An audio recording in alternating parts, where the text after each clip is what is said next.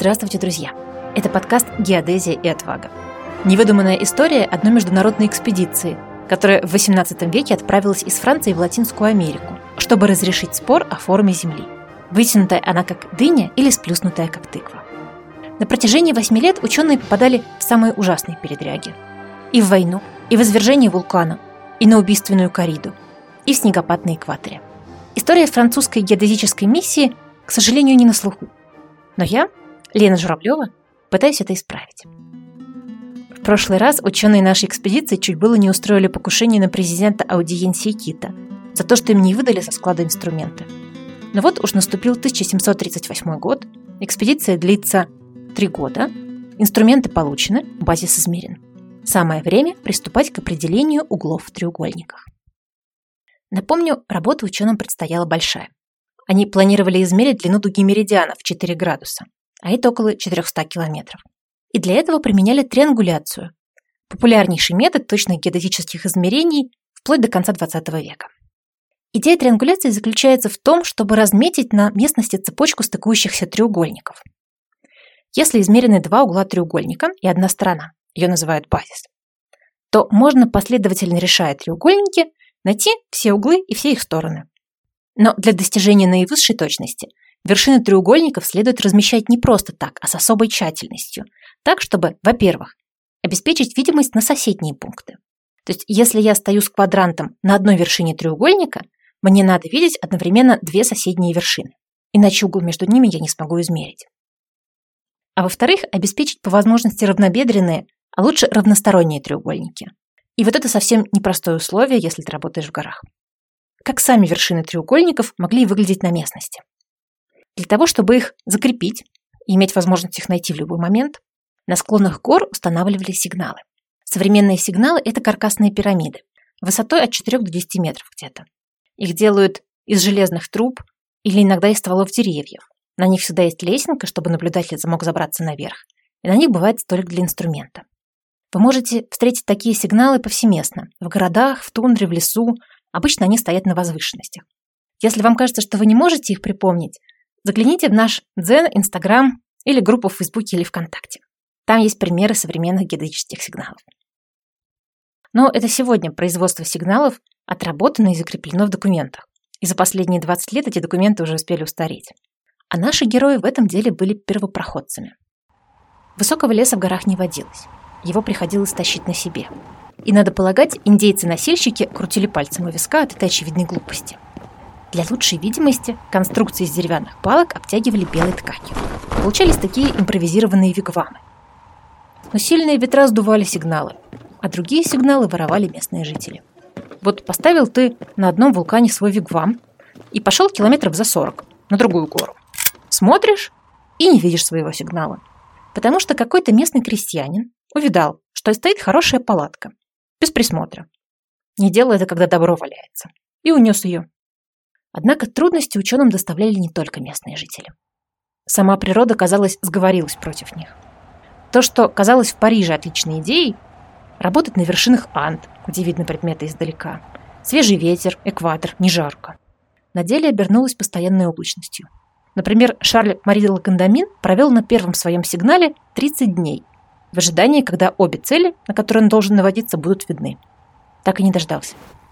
Перемещаться с оборудованием, палатками, припасами приходилось по крутым горным склонам, зачастую прячась от камнепада. То, что индейцу хорошо, французу смерть. Европейцы впервые познали прелести высотной болезни. И тем более им было обидно, что страдали от нее молодые и сильные, например, Антонио Ульоа. А пожилой ипохондрик Буе, ну как пожилой, ему лет 38 был, как ни в чем не бывало, делал свои записи, сидя у инструмента. Все это обернулось для ученых большим разочарованием. Наверняка, отправляясь в экспедицию, они представляли, что будут ставить квадрант на склоне Зеленой горы, что прекрасные местные женщины станут подносить им напитки и бананы. А устав от праведных трудов и просвещения непросвещенных, они смогут прикорнуть в тени раскидистой пальмы. Вот как на деле описывал Антонио Ульео быт команды 1737-39 года, пока выполнялись работы по триангуляции. Цитирую. От непогоды мы укрывались в хижине. Бури и грозы, бушевавшие над Китом, гремели в облаках где-то далеко под нами. Климат сильно сказывался на здоровье. Ноги так отекали и становились такими чувствительными, что каждый шаг причинял сильнейшую боль. Руки были обморожены, губы так растрескались, что если ты говоришь, у тебя проступала кровь на губах. В этом негостеприимном краю нашей пищей была лишь горсть риса с мясом, который мы брали из кита. Чтобы сварить их, мы набирали снега в котел и топили его. Тарелки во время трапезы приходилось отогревать над жаровней. Поначалу мы пытались пить горячительные напитки, но в том холоде они не оказывали на нас никакого согревающего действия и мало чем отличались от воды. Конец цитаты. Европейский костюм, кюлоты, чулки, сюртуки, сшитые из сукна и шерсти, довольно плохо подходил для питания в диких горах. Довольно скоро ученые начали одеваться на манер индейцев, в плотные пончи и широкие шляпы. Благодаря этому последнему обстоятельству их часто принимали за их собственных слуг и беседовали с ними куда более как открыто, чем могли бы. Так, например, от местных жителей не укрылись странные действия непонятных иностранцев, французов. И им, конечно же, было ужасно интересно, зачем эти иностранцы тут в горах копошатся. Объяснение про форму Земли местное население поняло на свой лад и решило, что французы – это рыцари твердой точки. То есть они ищут центр Земли, за который эту самую Землю можно перевернуть. Другие к такому объяснению были настроены скептически, наиболее образованные люди, и они точно знали, что иностранцам делать в джунглях можно только одно – искать золото. Наверняка речь шла о поисках легендарного золота инков. Однажды группе ученых пристал отец-иезуит, который утверждал, будто знает, где то самое золото спрятано. И он желал бы объединить усилия с учеными за разумное участие в добыче. Вот вам еще один анекдот об особенностях работы в Латинской Америке. Сегодня таких анекдотов будет много. Как бы французы не пытались нагнать потерянное время, но на Пасху им приходилось прерываться и возвращаться в Кита. И вовсе не потому, что они были очень набожными или хотели отдыхать, а потому что знали, что нанятые индейцы все равно разбегутся домой на праздники. А архиепископ Кита, не увидев французов на праздничной мессе, снова натравит на них инквизицию. Дело было политическое. Тогда же примерно произошел неприятный случай, который в очередной раз доказал, как небезопасно жить и работать в чужой стране. раба, принадлежащего Пьер Буге, это один из двух рабов, купленных им на Испаньоле. Так вот, раба в темном переулке закололи. Неизвестно кто. Власти начинать расследование отказались. Они сказали, что это просто раб. А всем известно, что по ночам в городе нечего ходить цветным. Это же опасно. За ними охотится Пичтако. Легенды о Пичтако живут среди народа Кечуа до сих пор. Это такой древний демон в обличье белого человека. По ночам он подстерегает одиноких путников, только индейцев, и жестоко с ними расправляется, сдирая с них кожу и вытапливая жир из их тел. При этом демон неуловим. Если его начинает искать гвардия или полиция, демон просто исчезает и растворяется в воздухе. Демон выглядит как белый, убивает только по приказу богатых, не подвластен полиции, а одет он в европейскую шляпу и костюм. Такое вот неуловимое чудовище. Но любые приключения рано или поздно заканчиваются. Заняв вместо 8 месяцев почти 2 года, работа по измерению углов в треугольниках, 47 треугольниках, наконец завершилась. В южной оконечности дуги, в городе Куэнке, экспедиция устроила себе заслуженный отдых. Прежде чем рассказывать о трагических событиях, которые закончатся гибелью экспедиционного врача, есть смысл дать пояснение по поводу нравов местного населения. Хорхе Хуан, один из участников миссии, испанский офицер и астроном, оставил записки о том, как и чем живут в колониях. И эти записки я с удовольствием читаю. Так вот, мы в прошлых эпизодах уже упоминали о том, что чапетонес, испанцы из Испании, назначались на самые важные должности в колониях. Но они редко пускали корни. По завершении службы они отправлялись обратно в Старый Свет. Меж тем, как земля и доход с этой земли принадлежал креольцам, испанцам, рожденным в Перу. Но у них зачастую не бывало влиятельных родственников, и особый карьерный рост был для них невозможен. Семейные имения у них и так никто бы не мог отобрать, как бы плохо не шли их дела. Но получить хорошую выгодную должность они тоже не могли. Такое положение вещей вело к равнодушию и к демотивированности молодых людей. Здесь, в колониях, рано женились, мало учились, ибо незачем, ничем особенно не интересовались. Много пили, много ели, много играли – Зачастую единственным развлечением было ходить в гости друг к другу, когда не было жарко. А жарко вообще-то было почти всегда. Хорхе Хуан, например, пишет о том, что из-за жары здесь не носили париков и галстуков, а женщины ходили к мессе ночью, три часа, по холодку. При этом курили все, и мужчины, и женщины, причем с самого детского возраста, их к этому приучали индейские няньки. пили тоже все, и преимущественно агуардиенте – огненную воду. Она считалась наилучшим лекарством от паразитов, лихорадок, отсутствия аппетита и прочих болезней. Причем самые сдержанные и скромные начинали в 11 утра. Это время так и называлось – выпить 11-часовую – томар ла солнце. Люди более раскованные первую стопочку опрокидывали, даже не вставая с постели. Иногда вообще с нее не вставая. Но не следует думать, что в Перу люди только пили и ничего не ели. Кухня была очень богатой. Она объединила в себе все, что родила американская земля, и все, что привезли конкистадоры. Вот что пишет Хорхи Хуан. Здесь я цитирую. Готовят тут преимущественно на свином жире. Из-за избыточности продуктов в ходу тут масса разнообразных блюд. Например, аяко – похлебка из курицы, картофеля и кукурузы, самая часто встречающаяся, и редко какая трапеза обходится без нее. Также часто подают жареную свинину, птицу, бананы, кукурузную кашу, приправляя ее острым перцем или ахи, как его тут называют. Перец возбуждает аппетит. Обыкновенно кушают дважды в день. Первый раз утром. Жареное блюдо с кукурузной мукой или кашей, после этого шоколад. В полдень едят поплотнее, а вот вечером только пьют шоколад и едят сласти. Сладости здесь часто приготовляют из меда. Тогда к нему пекут лепешки касабы из тапиоки или лепешки из кукурузной муки или самые богатые испанцы – булочки из пшеничной муки, что привозят из Испании. Сахарный сироп тут так распространен, что не представляет никакой ценности, и его пускают на изготовление огненной воды.